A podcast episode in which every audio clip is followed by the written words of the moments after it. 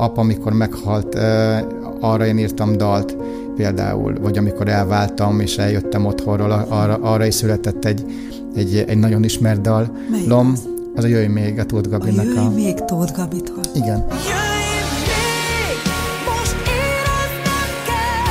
Köztük nem csak ilyen kollegális a dolog tényleg, hanem egy ilyen nagyon vagy apa-lánya kapcsolat kicsit, vagy egy ilyen testvéri dolog van, mert annyi tehát, hogy minden, ami vele történik, az majd, hogy nem velem is, és volt, hogy nem beszéltünk egy hónapig telefonon, de van, hogy naponta 10-szer beszélünk telefonon. Hogy eltörött a mécses, amikor lejött, és nem azért, mert nyilván büszke volt arra, hogy hol van, és az egésznek van egy... Tehát, hogy ez egy nagyon komoly nívó ott lenni a világ legtöbb országából. Tehát, hogy ez egy nagy nincs dolog, nem, de mégis az a tudat, amikor az ember a színpadon áll, és akkor lejön, és így végfut az agyán, hogy 1 milliárd ember nézett engem az előbb élőben.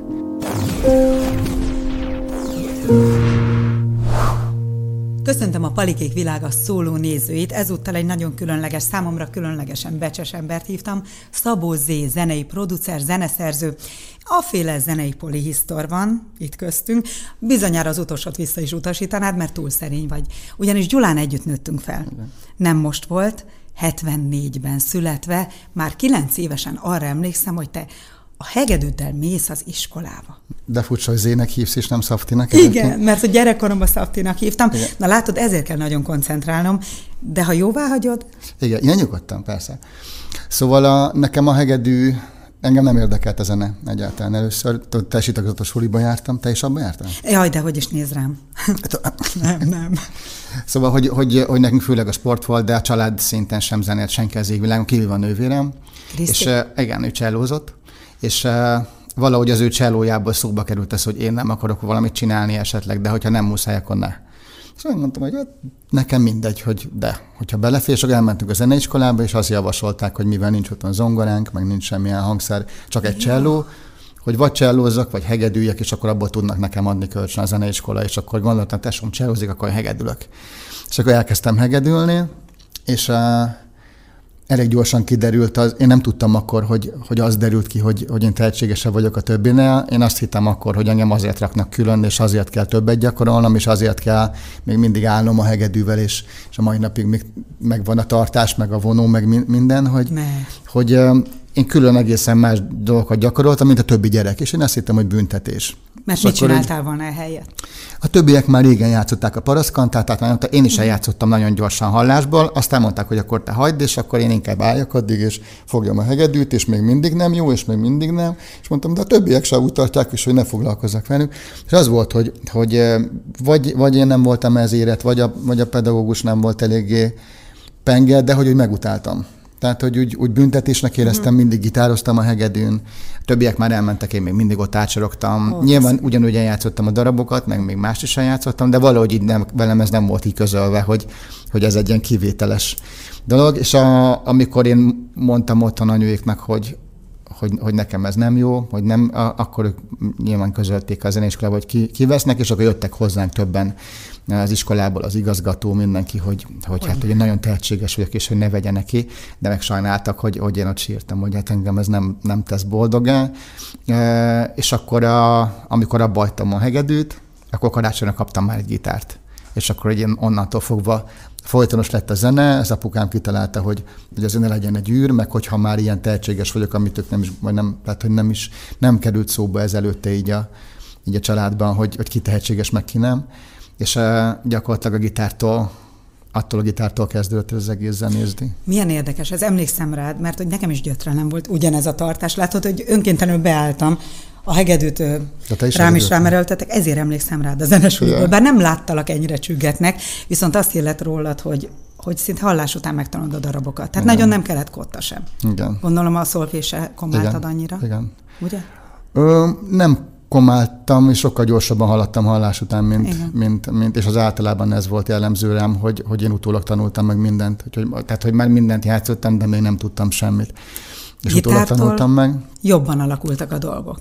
de ugyanúgy nem járhattál ki focizni, meg fára mászni, ami az már nem a gitár, már, az már egy ilyen családi plusz volt. Tehát, hogy a gitár már olyan funkció volt akkor nálam, hogy amikor összejött a család, akkor én fölkaptam a gitárt, és akkor játszottam azt a 4-5 dalt, amit mindenki szeretett a családból, ott énekelgettünk, és onnantól ez már egy ilyen családi aktivitás volt, nem pedig egy külön dolog, amire nekem mennem kellett iskolába, vittem én szépen fölöltözve, meg időre, meg és a többiek. Tehát, hogy ott az már nem volt ennyire zavaró, és ebből a gitározásból, nyilván azt én nem értem föl még kiskoromban, hogy én most milyen nehézségű dalt játszom el, meg hogy technika, meg semmi, valahogy egy hallás után mindent játszogattam, ez így az embernek akkor még nem esik le egyáltalán.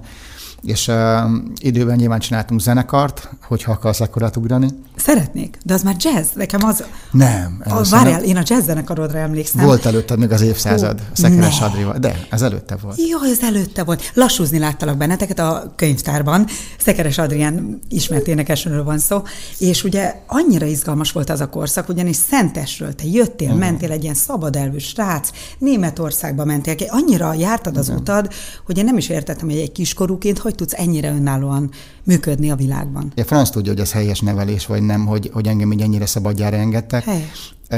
Szerencse is volt azért, tehát én nem attól lettem feltétlenül az, aki, meg nem attól lettem zenész, meg bohém, meg ilyen nyitott gondolkodású, mert ezt örököltem otthonról, hanem a baráti köröm, meg a társaság Gyulán olyan volt, hogy ott is lett, tehát Gyulán is volt olyan társaság, aki inkább sportolt, meg volt, aki inkább mit tudom, verekedett, meg volt olyan csapat is, akik is szerették a zenét, meg ilyen humánabb beállítottságúak voltak, és én ugye azokhoz verődtem oda. Olyan érdekes ez a gyulaiság, és annyi zenei szárbaszökés indult onnan. Hát nem csupán te előtted, jóval előtted, nyilván Erkel Ferencet hívtam volna, de hát a himnusz megzenésítője is nálunk született Gyulán. Tehát ott van a Magna Cum Laude, akiről senki nem tudja, hogy ez egy gyötrelem volt, még egyáltalán meghallgattak benneteket, mert hogy te egyengedted az útját, 4,5 évig kopogtattatok ajtókon. Igen. Hogy nem akármi. Ez, mitől ilyen gyötrelmes elindulni? Mert ez már a producerkedés maga, amit te műveltél velük közel fél évtizeden át.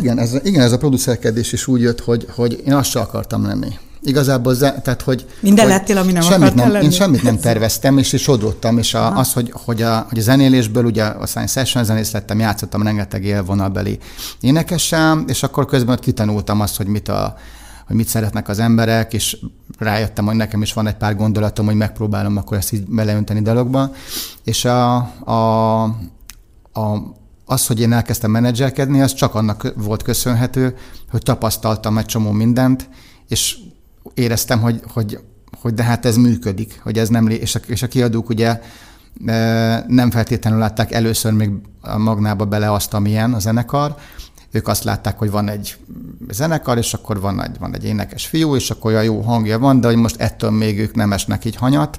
Nyilván mindenki azt javasolta, hogy inkább legyen duóban egy másik fiúval, mint ami akkor volt divatos, ugye a TNT, az infragranti vétek, nem tudom, a zenekarok, és hogy úgy könnyebb lenne, hogy a dalok nem rosszak, de mondjuk olyan furcsák, és hogy kicsit legyen poposabb, és akkor legyen duó, és akkor rúgja ki a zenekar. Tehát, hogy szinte mindenhonnan először ilyen tanácsok jöttek. De én meg valahogy úgy éreztem így a zsigereimben, hogy ez egy ilyen nagyon szerethető, tehát, hogy ami most a magnaság, ők mindig ilyenek voltak, te ismered őket gyerekkorukban, és ők tényleg ilyenek. Tényleg. És hogy nyilván nekem Gyulainak, meg gyerekkorom óta ismerem őket, benne volt a pakliban, hogy elfogult vagyok velük, és hogy talán egy idegen ember ezt így nem veszi le, vagy mondjuk egy pestinek ez túlságosan vidéki, vagy tudod, hogy ez így benne volt a pakliban, de és ahogy... pont ez lett az erénye. Látod végül? És a vidéki sánzol lett a mesláger. És ahogy telt az idő, sodródtunk így bele a dolgokba, és csináltuk az újabb és újabb dalokat, és én tudtam, hogy kéne videóklip, mert valahogy meg kéne mutatni amúgy, hogy milyen vagányak, és akkor hogy legyen videóklipet, úgyhogy felveszek kölcsönt. És akkor csináltunk egy klipet, és akkor így megcsináltunk 9 videóklipet, meg 1,5 lemezt, hogy így hiteleket vettem föl gyakorlatilag, de közben megéreztem, tehát hogy vitt előre valami magabiztosság. Igen, nagyon hittél ebben. És ez egyfajta álhatatosság, ami szerintem pont azt eredményezi, hogy egy ekkora bióval jöttem én ma ide. Annyit kértem, ennyit elmondhatok a nézőinknek, hogy tegnap este, Szaftikám, küld már át a legfrissebb biót. Gondoltam, jön 1-2 oldal, nekem annyi. 14-es betűtípussal. 12-essel 16 oldal. És mondom a férjemnek, hogy kicsi, már nagyon kellene indulnom, légy szíves, hozd azokat. De azért még mindig jön a gépből, két oldalas, rengeteg, sorolni nem lehet. Igen. 150 dal, amit a rádiók a mai napig játszanak. Elképesztően sok kampánynak a zenéje. Milliós sláger, amit megszámlálhatatlanul sok, el se hinnék a nézők, mert annyira szerényen nyilatkozol a legtöbbször, hogy nem is kötik össze veled. Itt van például, ha már a Magnáról beszéltünk, a 3 legnagyobb dalt tudtommal, és az urbánus legenda Gyulán az, hogy te is pengetted ki, tehát fizetted az első megjelenéseket, legalábbis ja, azokat, nagyon sokat tettél vele. Tehát, hát én, tehát, hogy producer voltam minden tekintetben, tehát a kiadás illetően. De igen, konkrétan, de tehát a Magnánál, sőt, abban az időben még csak tehát hangszerelő voltam a dalokban, dalszerzőként, csak társszerző maximum, tehát akkor még ezt a részét még el se kezdtem, tehát azt még nem mertem, vagy még nem volt, nem éreztem annyira szükségét, tehát akkor én így hangszerelőként, meg még mellett az összes olyan kreatív dolog, ami meg a marketing része, azokat is ugye én csináltam, aztán összeálltam egy ma is létező nagy lemezkiadóval, és egy ilyen kis úgynevezett labelt hoztunk létre, egy kis lemezkiadó, nagy lemezkiadón belül, és akkor így én finanszíroztam mindent, ők megjelentették, és akkor utána már abból volt valamilyen forgalom, de messze nem volt olyan, tehát hogy nem térült meg igazából a dolog, olyan anyagilag nem akkor. Mára már megtérült volna, hogyha még mindig a zenekarral vagyok, de ugye ez egy ilyen gyerekkori barátságból kialakult, közben átalakult, ők is formálódtak, és aztán mi szétmentünk két irányba. Hát közben pedig Pest elszippantott, annyi produkció sorolni sem lehetne. De ha már itt tartunk, a zenei producerkedést, mint terminus technicus, nagyon nehéz megfogalmazni, egyfajta ilyen generálkivitelező, mindenes vagy. Egyszerre ugye álmodozol, de közben a földön maradsz, egyszerre finanszírozol, de megálmodsz, írsz is hozzá, próbálod a lelket tartani, én így képzelem, legalábbis az előadóban. Ez így mind együtt, vagy ennél sokkal több? Kicsit pszichológus is? Igen, mostanában az is.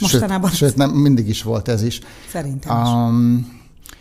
Tehát a zenei producer, a klasszikus értelemben a producer az, aki mondjuk finanszíroz valamit. Igen. Tehát az általában egy gazdasági ember szokott lenni. A zenei producer az, aki gyakorlatilag birtokolja és előállítja a zenét magát. Vagy mint hangszerelő is, vagy csak megálmodó és kiadja a bérbe valakinek, aki meghangszereli, vagy nem tudom, de a zenei producer gyakorlatilag, aki így megálmodja valóban azt, hogy milyen lesz majd a végleges állapota egy dalnak. Magyarországon a zenei producerek mást is csinálnak, mert hangmérnökök mellettem, meg amit te is mondasz, hogy közben pszichológus, kicsit közben menedzseli, kicsit közben ő gondolkodik még a videóklippen és az előadóval, kicsit a dalszövegbe is belefolyunk, kicsit vagy teljesen, kicsit mindenbe bele kell folyni, mert az idők alatt Magyarországon ez alakult így valahogy ki. Régen nem ez volt egyébként, tehát ugye 80-as, 90-es évekig még voltak különböző, hát akkor a zenekar megírta a dalt, elmentek a stúdióba, följárt, tehát hogy megvolt mindennek a helye, és valahogy ez így nem alakult itt ki Magyarországon, nem ment ez a szokás tovább, hogy külön van hangmérnök, és külön van mastering szakember, és külön van vagy sound designer. A Beatlesnél is volt például, aki kitalálta azt, hogy oké, hogy így játszátok a Hey Jude-ot, de hogy te ezzel a gitárral játsz, te azzal a szintivel, és ezen kicsit még hangoljunk, és tehát, hogy ezek meglévő dolgok. Itt ez egy ilyen one man show Magyarországon, itt egy ember szokta ezeket így csinálni, nem helyes egyébként. Tehát, hogy ez nem egy helyes. Nekem végül módszer. Mégis az volt az egyik legszimpibb, nagyon jó sztoriaid vannak. Azt tudom, hogy bárki, amikor találkozik veled, valami olyan élménnyel távozik utána, hogy mennyire jó anekdotái vannak. Én vicces ez a srác, meg könnyedén, lazán adj elő. Egyszer mesélted a Pápai Jocit, akivel közben meg jó barátok is lettetek, és jegyzed is jó pár dalát, hogy olyan ötletekkel áll elő. Hogy képzeljük ezt? Árulj el egy kis kulisszatitkot. Ott van például a Star by Star, amikor átalakulnak, hatalmas metamorfózis a sztároktól, mindenki várja hétről hétre, méltán népszerű műsor. Joci mindig előállt valami új ötlettel. Igen. És akkor te így csípegeted a szárnyait, vagy hogy képzeljük ezt? De Joci tényleg nagyon jó barátom, 2002 óta dolgozunk együtt, vagy már 2000 óta, nem is tudom, ott az első nagyon ismert dalát, azt már én írtam, és gyakorlatilag azóta majd tűnöm inkább vagyunk jó barátok, mint hogy én, mint a producere lennék, mert mással is dolgozott közben, meg volt rengeteg dolog, és a Jocinak én gyakorlatilag végigkövettem a karrierjének a hát az életének a nagyobbik szakaszában már ismerem, és a Joci egy elképesztően ösztönös ember, ezt látja mindenki rajta, meg hogyha ismerné mindenki annyira, mint én, akkor tudná, hogy tényleg olyan, mint amit a tévében látnak. Teljesen, tehát, hogy ő azonos. Abszolút. Igen, ő egy nagyon ösztönös srác, és nálam mindig az a feladat, vagy nem is feladat, hanem mi sokkal többet beszélgetünk így a művészetről, meg a dalokról, mint amennyit dolgozunk. Tehát sokkal többször beszélünk arról, hogy mit kéne csinálni, hogy ő hogy szeretné csinálni, és nagyon csapong, ugye, ő nagyon sokszor, mint a legtöbb művész, és hogy igen, és hogy ő ráadásul egy picit hiperaktív is, és ebben élik vagy ebben teljesedik ki a hiperaktivitása, hogy nagyon-nagyon sok mindentől kitalál magának, elképzel, és akkor én ezt így folyamatosan így próbálom nála így kordában tartani, mert nyilván nem is tudna annyi mindent létrehozni, meg ebből nagyon sok minden nem valós. De gyakorlatilag nem is tudom, tehát nagyon sok idő, amióta ismerem a Józsit, és hogy szinte naponta vannak dolgok, amiket mi így át már jutottunk vele. Hogy konkrétan mondjam, arra emlékszem, hogy elképesztően tréfásan mesélted, hogy már megint nő akar lenni. Mert azt érzi, hogy nőként jobb lesz a Starban. Tehát megint át akar alakulni, de nem férfi előadó művész, nőt akar. És én mondom neki, hogy esetleg jöhetne már egy férfi. A Jocinál is ez volt, igen, hogy ő érezte azt, hogy neki a női dolgok nagyon mennek, és hogy nagyon átszellemült, és sokszor tényleg nőnek is érezte már magát. Fantasztikus volt. De egyébként nagyon érdekes, a Gáspár Laci volt olyan még, hogy a Laci az elején nem akart énekelni női dalokat. Nem akart nőnek öltözni, ő fél tőle, ugye egy hívő srác, és roma. És félt attól, hogy az ő rokonai, meg az ő baráti köre, meg hogy majd mit fognak ehhez szólni, hogy náluk ez egy abszolút nem illendő dolog, és hogy ő elveszti a rajongóit, és hogy próbáltam neki nyilván, amennyire szabad ilyenkor ezt így erőltetni, valahogy általán egy kicsit gondold azt, mintha egy színész lennél, hogy ilyenkor te nem az vagy, akinek átöltözöl, hanem ez egy szerep, és hogy attól még nem fogják azt gondolni. És el is telt egy-két-három adás, amíg nem volt nő. Majd amikor először lány lett, annyira megtetszett neki, hogy ő sem akart már utána fiú lenni, és emlékszem rá, hogy azt hiszem 46-os vagy 7-es lába van, és hogy Bécsből hozatták neki a 47-es ekkora hajókat a lábára, mert nem volt, Magyarországon nem voltak olyan cipők, amik jók voltak rá. Szenzációs. És egyszer valahogy ott az 5-ös hatásrás környékén a Laci gyűl az öltözőben, és így nagyon magában van roskadva, és tényleg, mint hogyha valami nagy tragédia történt volna. Laci, mi van? És fölállt azt mondja, nézd meg, hogy milyen ruhám van, hát ebben nem vagyok csinos, nem vagyok és... és pont mint bármelyik lány, akinek nem sikerült jól a sminkje és a ruhája és a palaszkolt, és hogy és ez engem kövérít, és a hajam is most hogy és... A te munkád valójában most, ahogy így hallgatom, nem is munka, mert azon kívül, hogy mi így képzeljük, ugye, én földi halandó, hogy neked ez így jön, mint ahogy a komponálás, mert állítólag, ha te leülsz bigával, bármelyik alkotótársaddal, vagy teszem azt egyedül otthon, nem azért komponálsz, mert akarsz, hanem jön magától. Igen. Tehát nem csak akkor írsz dalt, így szól a fáma, amikor igen, kell, megrendelésre akár, igen, vagy saját indítatás, hanem árad jön belőled a zene. De ez nem munka, néha azt gondolom, hogy szórakozás számodra. Ez az egész. Igen. Izgalmas emberekkel, klassz zenékkel, klassz utakkal, Svédország, Németország, igen, alkotói nagy szünetek, ugye, kint? Igen, igen. Kicsit játéktér. Igen, irigylem is magam. Én is téged. Megtanultam azt így a 20, nem is tudom hány éve, 30 éve csinálom, hogy egyrészt én reggelente szeretek dalt írni, este csinálom azokat a dolgokat, amikhez nem annyira az a része kell a kreativitásomnak, hanem inkább ami inkább így motorikus. Értem. És reggel, amikor még nem csörög a telefon, meg amikor még tiszta a fejem, meg akkor szeretek dalt írni, akkor szeretek tiszta füllel meghallgatni dalokat, csomó mindent reggel szeretek csinálni, és ha jön egy jó ötlet, vagy jön egy jó sor, vagy egy jó valami, azokat én fölveszem reggelente, de nekem így a 20 év alatt az állt be, hogy minden nap kell dolgoznom. És azáltal, hogy én minden nap dolgozom, beállt az agyamban, mint egy egyetemistának, aki folyamatosan tanul, sokkal könnyebben tanul, mert hogy, tehát, hogy ezek is csak izmok végül is. És nekem ez valahogy így beállt, hogy én reggel fölkelek, és én tudom, hogy aznap meg kell írnom egy dalt, és tudom, hogy még délután még meg kell csinálnom egy főcímet, és még közben beszélek 4 énekessel, és hogy nekem ez van 20 éve. És azt én nem tudom, hogy mi miatt van. Tehát, hogy ha kevesebbet dolgoznék, nem tudom, hogy írnék ennyi dalt. Uh-huh. Érted, hogy, tehát, hogy nem... Renírozva van ez is, értem, aha, és hogy egyszerűen arra vagyok ráállva, hogy nekem dalokat kell írnom. De közben én ezt így nagyon szeretem csinálni, tehát nincs bennem egy kényszer, de valahogy nekem ez olyan reggelente, mint a reggelizés, meg hogy benne van a napi rutinban, hogy zene folyamatosan, és mindig más egyébként, tehát, hogy mindig más a tévéműsorok, ugye egészen más gondolkodásmód minden tekintetben, de azért zene, és ott is gyakorlatilag a zenei kreativitásomat kell használnom, csak más feladatra, ott nem dalszerzésre, meg nem... Nyilvánvaló, hogy egy profi nem hozza be soha magánéletét. De hát amikor egy veszteség ér bennünket, imádtam apukádat, ahogy te is az enyémet. Kölcsönösen tiszteltük egymás apukáit, imádtam vele találkozni, mindig volt egy jó szava hozzám. Igen. Tehát amikor őt elvesztetted, ugyanilyen könnyen nem mehetett az a zeneszerzés, bármennyire is. Az agy már rááll, a kéz rááll, a szív Igen. rááll. Igen, az egész, tehát hogy a zeneszerzés is, meg a producerkedés is nyilván alapból mindig merítkezik valahonnan. Tehát hogy ez nem egy olyan munka, mint egy, nem is tudom, hogy mit mondjak, ami... Tehát, de igazából egy taxis is befolyásol az, hogy éppen milyen állapotban van, és akkor éppen úgy vezet, vagy annyira türelmes, vagy türelmetlen. Nyilván nekem is kell mindig merítkeznem valahonnan is. Nekem is van, hogy elfáradok, nekem is van, hogy vidám vagyok, vagy szomorú.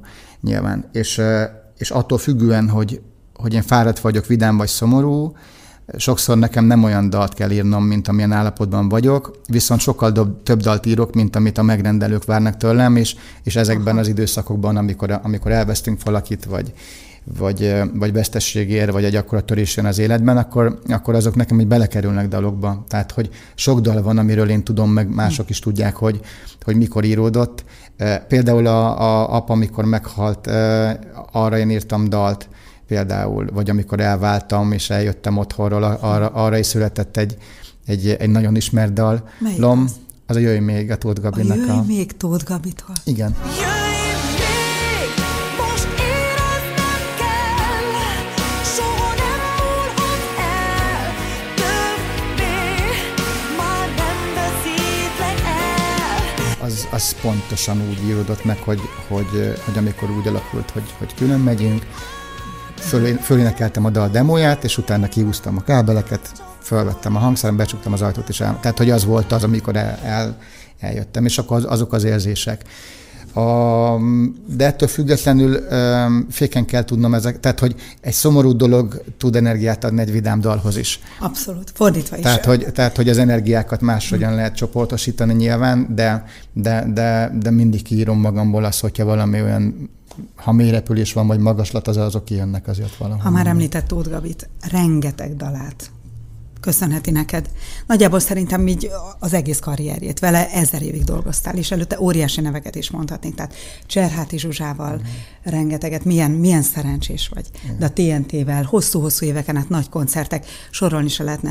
Tóth Gabi egy nehéz időszakon van túl, illetve még nincs túl.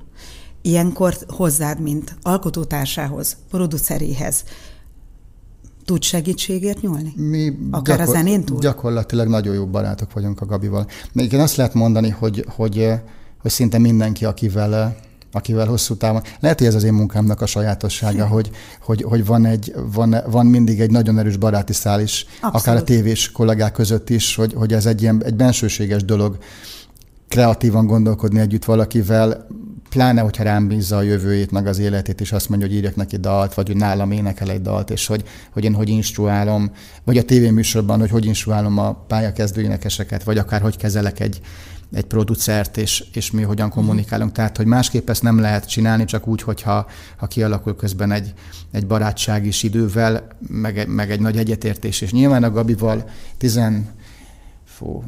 16 éves volt, amikor fölkerült Pestre, és gyakorlatilag az első perctől kezdve mi így valahogy egymás közelében voltunk. Az első lemezét is én csináltam már annak idején, közben ő is dolgozott más szerzőkkel is.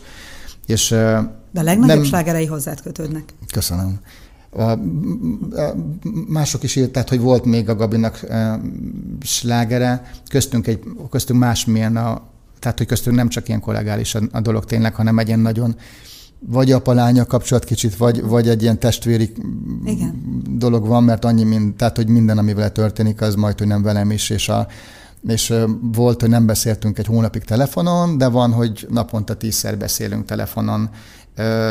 Nem lepődnék meg, ha születne egy Szabó Zé, Tóth Gabi közös mostani vállási dal is, mert benne van a pakliban, de tényleg ízetlen poén nélkül is, mert hogy ez maga a megoldás, sokszor a terápia. Biztosan egy művész számára, aki írja magából. Biztosan fog olyan, tehát a Gabi is olyan művész, hogy szereti magából kiénekelni, amit megél. Nem mindig tudja felfogni ő sem, hogy mi történik vele, mert annyira sok minden történik vele, és annyira nem objektív, amivel ő találkozik. Tehát sokszor vagy egészen másmilyen dolgokat találkozik a neten olvasva sokáig, mint amit valóban az emberek gondolnak. Tehát hogy nem feltétlenül az objektív, amit lájkolnak 16 000 vagy 130 000, hanem az objektív, amikor elmegy egy koncertre, és nem tudom én, 25-30 000 ember énekli a dalát, és hogy ő is néha ezen meglepődik, amikor mondjuk sokáig nem koncertezik, és akkor előtte van egy ilyen nagyon nagy viharköteg, vagy őrületes mennyiségű dolog körülöttem, és a hirtelen is szembesül vele, hogy nem is utálnak az emberek, és nyilván szereti ezeket kiénekelni magából, és hogy erőt ismerítsen, így sok olyan dal készült, ami neki, ami éppen egy aktuális időszakáról szól, és most nem csak stílusilag, hanem tartalmilag, és biztos, hogy lesz olyan dal, ami arról fog szólni, hogyha majd kiderül, hogy hova alakul az élete, biztosan fog énekelni róla. Fel kell, hogy mentselek. Annyira izgalmas a viszonyod a mikrofonunkkal. Ugye hát otthon egy efféle zseniális, nem, annyira szeretem, hogy mindig próbálsz igyekezni, hogy bele beszélj közelről, mert hogy, igen. És ezért mondom el a nézőknek, hiszen napi szinten 20 éve így dolgozol. Igen, tehát igen. Neked ez a fajta távolság, ott, mint üveggolyót nem lehet megragadni. Szafti, nagyon fontos megtudnom. Ott van ez a gyulaiságunk, ami nagyon mélyen belénk kivódott, a Viharsarok egyik legizgalmasabb zenei magikockája, Gyula?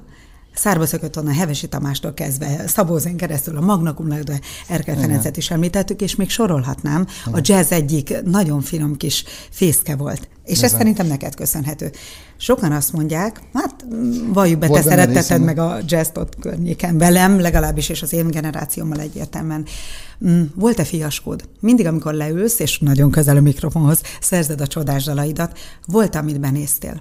Ami nem lesz sláger, mert ott van, lehet zöld az ég, és kék a fű. Lehet zöld az ég, és lehet kék a fű. Ezt át is írhatnánk lassan, mert a te slágered. Vagy a Pál Dénes, Hallgass a szívedre, a szíveddel láss, Agárdi Szilvével, de millió sláger. Volt, ami nem jött össze. Figyelj, tehát hogy az, hogy nekem ilyen sok dalom van, az nem annak köszönhető, hogy nekem minden dalom sláger, hanem annak köszönhető, hogy 10-szer annyi dalt megírtam, ami nem tetszett, és kiraktam. Nagy számok törvény? Tehát, hogy én folyamatosan dolgozom, én nagyon, nagyon szorgalmas srác vagyok.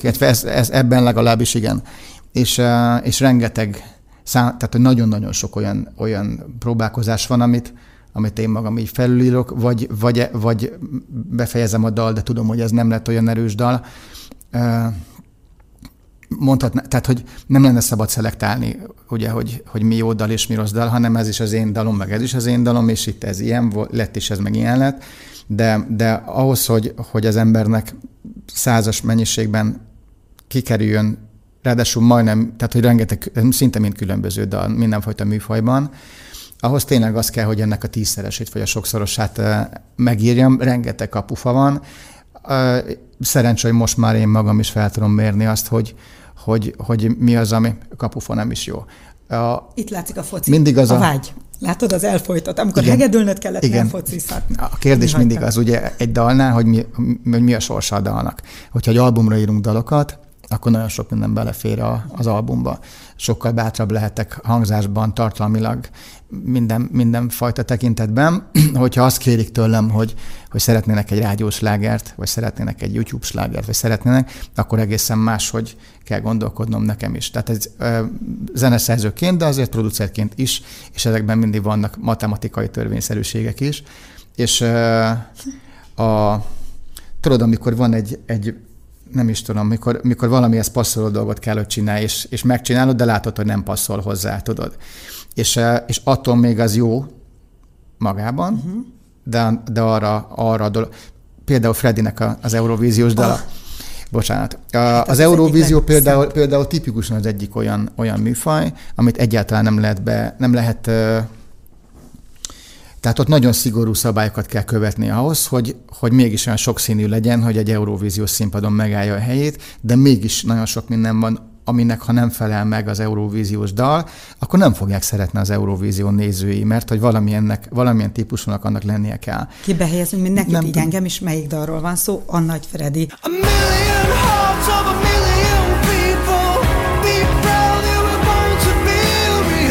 Egy milliárdan, vagy mennyien nézik egyébként, ugye? Az Eurovíziós Dalfesztivál nem lehet könnyű. Milyen lélek jelenlét kell elszakítani? Odállni. Neki lélek jelenlét kellett ahhoz, hogy kiálljon, és hát én ismerem, ugye a Freddyt is régóta egy tévéműsorban ismertem meg, amit egyébként a Domival csináltunk együtt, a Wagner Tomival. A Wagner Tomival, mi szerkesztünk. Mi onnan ismerjük, illetve nem így, mi a Voice-ból ismerjük még egymást a Tomival, úgyhogy az ismerjük 13 éves. Bocsánat, Tomi, hogy... Nagyon boldog volt, hogy jött. Szóval, hogy a Freddy, ő egy sportoló srác, nagyon határozott, nagyon radikális, nagyon tudja, hogy mit akar. Őt azért nem lehet kizökkenteni így a saját dolgaiba, és azért neki is nagyon megremegett a térde, meg mindenet. Tehát, hogy eltörött a mécses, amikor lejött, és nem azért, mert nyilván büszke volt arra, hogy hol van, és az egésznek van egy... Tehát, hogy ez egy nagyon komoly nívó ott lenni a világ legtöbb országából. Tehát, hogy az egy nagy nincs dolog, feljön, de mégis az a tudat, amikor az ember a színpadon áll, és akkor lejön, és így végfut az agyán, hogy 1 milliárd ember nézett engem az előbb élőben, élőadásban, és hogy rettenetes szám, iszonyatos. Tehát, hogy tekintve, hogy az hány ország, borzasztó. És hogy persze, hogy az a nyomás hirtelen, amikor ráesik az emberre, hogy Jézusom, hogy 1 milliárd az mindenből sok. Tehát, hogy bármit nézünk. És lejött, és jól értem, hogy elsírta magát. Igen. És a válladon hát arra nem emlékszem, hogy volt, de sok között, ilyen. Nem? Tehát igen. Azért ennek van ereje. Van. Szóval visszatérve az Eurovízió, hogy tehát, hogy oda tipikusan funkcionálisan olyan fajta dal kell, hogy eleve meg van szabva a hossza, és ott nagyon sok mindennek meg kell történni a dalban, hogy egy ilyen színpadon, egy ilyen szituációban működjön. És ha mondjuk az ember egy rádiós dalt ír, vagy ugye normális esetben egy előadónak érsz egy olyan dalt, ami neki nagyon jó, passzol. Az egyáltalán nem, sőt, legtöbb esetben nem passzol az Eurovíziós koncepcióhoz. De nehéz ezt megtalálni ebben. Igen, és ugyanez minden előadónál, hogy ugye, hogy milyen dalt szeretne, hogy hány dal lett kapufa, azok a dalok sem kapufák, amik nem lettek single dalok, csak nem arra lettek felhasználva, amire én szántam őket, tehát, hogy nem arra lett felhasználva, hogy az legyen mondjuk az évindítő single dala, vagy egy duett dal, amit kitaláltunk. Tehát, hogy ilyen szempontból sok olyan dal van, ami nem lett ismert, sokkal több, 10-100-szor annyi dal van, ami nem lett ismert. Szaftikám, kérdezem ezt tényleg őszinte naívsággal. Van-e még feljebb, mint hogy az ember dala, jelesül most ugye a Pioneer, amiről beszéltünk, 1 milliárd ember hallgatta a te dalodat, és a Freddyt. Van-e följebb? Mi az, ami még a vágyad lehet? Én sose így mérem ezt, hogy van-e följebb. Én nekem érzem én ezzel valami titkosságom. Nem így, tehát, hogy én mindig annak örülök, hogy ha írok egy nagyon jó dalt, én annak nagyon örülök. Annak nyilván örülök, ha éneklik a dalaimat. Nagyon sok olyan dalt írtak, vagy dalt énekeltek, amit én írtam. És hallod a rádióban? Aminél én írtam szerintem jobb dalt is már, de tehát, hogy van ilyen, és nem feltétlenül az a... Tehát, hogy nem az az elégtétel egy zeneszerzőnek, hogy díjakat kap, vagy nem is az elégtétel nyilván. Az, hogy minél híresebb énekesnek, vagy külföldön, vagy... Tehát, hogy engem valahogy ez a dolog, ez így sosem hajtott. Azért is van ez, hogy nekem nem volt így célom az, hogy azt sem biztos, hogy célom volt, hogy zenéjek, vagy csak úgy alakult. Zeneszerző se akartam lenni, csak úgy alakult, hogy nem írok egy dalt, de írok egy dalt. De akkor mi akartál? Eleve úgy lettem zongorista is, hogy én gitáros voltam, és a Kovács Zoli, aki most már Bentsik Kovács Zoli, ugye a Honey Beast-nek a gitárosa, ugye vele volt az első zenekarunk, és én ugye gitáros voltam még a zenekarban, az első zenekarban, igen, és akkor jött értem a Skodájukkal, hogy akkor megyünk a próbára, és akkor jöttem ki a gitárommal az ajtón, és akkor integetett, hogy hagyd otthon a gitárt, mert mától szintizzel, mert ő kapott egy szintit karácsonyra, és akkor visszavittem a gitárt, és akkor onnantól én szintiztem, és nem... Aznap úgy álltál színpadra, hogy szintiztél? Hát próbára úgy mentem, és akkor következő koncerten már billentyűztem. Nagyjából 1-2 hét alatt? Megtanultál? Hát, igen, de hát én nem is emlékszem már, hogy az most milyen szint volt. Tegezhetlek még ezután? És, mondhatjuk, hogy akkor Gyula Mózártja. Tehát jaj. Ilyen gyorsan nem lehet szabni, ebben nem kell belemenni, nyugi, ez az én túlkapásaim. Tudod, persze, nem bírom. Szóval, hogy és én nem akarok, álszerény sem akarok lenni. Tudod. Talán az első ilyen gyomros nekem idézőjelben az volt, amikor kaptam egy komoly kitüntetést, és nem zeneit, hanem egy ilyen gazdasági kitüntetést. Mondhatjuk? Igen. Amit 2015-ben kaptam. Igen. És... Engem oda tisztelettel meghívtak, fölhívtak előtte, hogy átveszem ezt a díjat, hogyha engem így felterjesztenek, hogyha úgy alakul, akkor hogy átveszemet, mondtam, értem venni, már meg ne.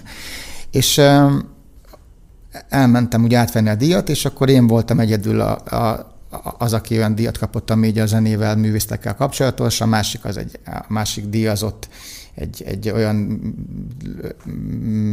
üzemet üzemeltet, vagy céget, ami több országban. Tehát, hogy minden, a gazdaság minden területében voltunk. Ez a magyar bronz érdemkereszt. Igen, és 9 különböző, 9-en kaptuk ezt a díjat akkor, és akkor a különböző területen dolgozó személyek kapták, és furcsán éreztem magam, hogy én ahhoz vagyok hozzászokva, hogy kapok egy díjat, hogy az év lemeze, vagy az év dala, vagy az év elő, vagy nem tudom. Tehát, hogy ilyesmik szoktak lenni. És ott tudtam, hogy mit keresek én egy olyan díjat adón, ahol igazából gazdasági, meg tehát, hogy most mire is kapom ezt a díjat. És akkor ugye Varga Mihály adta át a díjat, és ő egy laudációt mondott előtte, és hogy ő mondta el ott azt, hogy 20 éve jelen vagyok a szakmában, és hogy hány műsor volt, és hány előadó, akit én vezettem végig a pályán, és juttattam el így sikerre, meg ugye lemezkiadóm volt meg, és hogy ott gondolkodtam a végig, hogy basszus, tényleg ez lehet, hogy már valami, amit én csinálok, de hogy előtte én csak sodródtam úgy az eseményekkel, tehát az egyik zenekarból a másikban. Ott először hogy valóban valamit letettem az asztalra. Ott először egy nem zenész elmondta nekem, hogy ők így látják, amit én csinálok, és ezért kapom ezt. És akkor amit az volt az első olyan felismerés, hogy az, amit én csinálok, az lehet, hogy egy ilyen tevékenység, vagy lehet, hogy egy ilyen megfogalmazható dolog, de a feljebb jutást illetően tehát, hogy nagyon jól érzem magam a bőrömben, és nekem nem feljebb jutni szeretnék, hanem így előbbre mindig, hogy egy újabb dalt megírni, egy újabb... Ez mind a szívemet egyszerűen megmelengeti, de mások sikerre juttatása. Én néha azt érzem, ez a missziód. Tehát, hogy olyan ritkán jössz ki a reflektorfénybe, lásd most itt végre. Igen. Nagyon ritkán a cinterjút. Ugye másokat felemelsz, és ez valamiféle hihetetlen alázatról tanúskodik. Szerintem én most tudtam megfogalmazni, míg a laudációról beszéltél hosszan, és izgalmasan, hogy tényleg az a millió díj, és az év könnyű zenei szerzője is, ugye az is utána rá egy évre következett, hogy könnyű veled, hogy első telefonra egyből fölveszed az embert, vagy rögtön visszahívod, jössz, nem szabódsz, Szabó Zoltánként, Szabó Zénk. Tehát, hogy rögtön azt mondod, hogy csináljuk, hajrá. Egyszer kértünk meg komikai régi haverommal, hogy Gyulát egy kicsit próbáljuk népszerűsíteni, és azt hiszem, hogy 3 telefonodba került, jött is rögtön neked Jani Csákveca, Freddy, Manolya, Biga, és lett egy gyulai klip. Igen. Tehát, hogy Szabó Zének ugranak, és tudod miért? Mert ugyanaz az egyszerű gyulai srác maradtál, aki kedvesen, szerényen kér. Úgyhogy én köszi, hogy ilyen vagy, ilyen részemről, de holnap leszünk 50 évesek, jövőre egy nagy gyulai buliban ezt akár kicsúcsosodhat a karrier? Csúcsosodjunk ki. Lesz laudációm. Szabti, köszönöm még egyszer nagyon, hogy itt voltál, és további sikereket, rengeteg klassz dalt, amit, ahogy egyszer fogalmaztad, mikor hallom a rádióban, Szentendréről befelé jövet, na az a legklasszabb érzés. A saját dalunkat hallgatni néha. Köszönöm. Én is köszönöm. 98.6 Manna FM. Élet, öröm, zene. Iratkozz föl, nyomd be a csengőt, és azonnal értesítést kapsz új tartalmainkról.